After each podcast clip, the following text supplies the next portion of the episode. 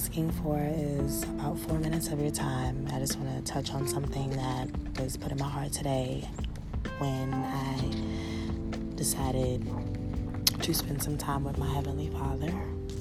He brought me to Proverbs 11:30. It is October 30th, 2018, ending October with a bang and greatness despite life.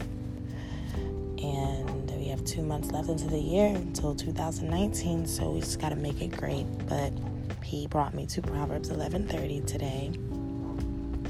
And it says, The fruit of the righteous is a tree of life, and he who wins souls is wise.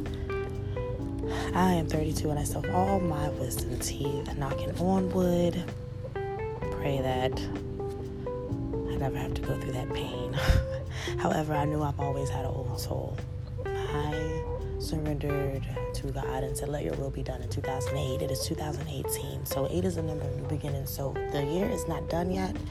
And uh, I am just want to give you a little piece of where I'm at in life and what He is doing. And I present to you hurtful souls dealing with your pain to know your purpose and understanding your pain for your passion. And that can go vice versa. But um, hurtful souls. I just want to say being close to God is very essential to me. But um, with a hurtful soul, um, you know, because it's pain, you find a way to try to alleviate that pain. But if I can encourage you that I know my steps have already been ordered and so have yours, and I say that because figuratively, spiritually, um, physically, um, your steps, your steps are already been ordered. They've been arranged, confirmed.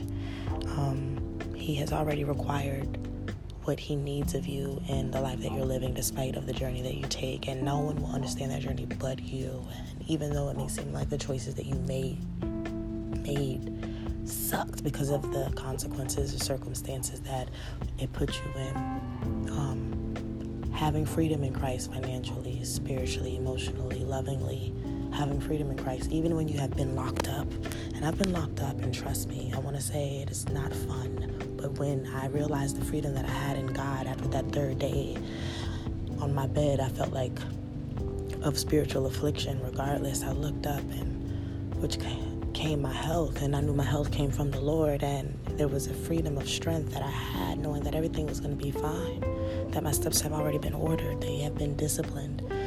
In order for you to be disciplined, you have to be discipled. So God is that disciple. So, um, you face adversity, you also have to realize there will be pain. Pain will never leave. We come into this world in pain.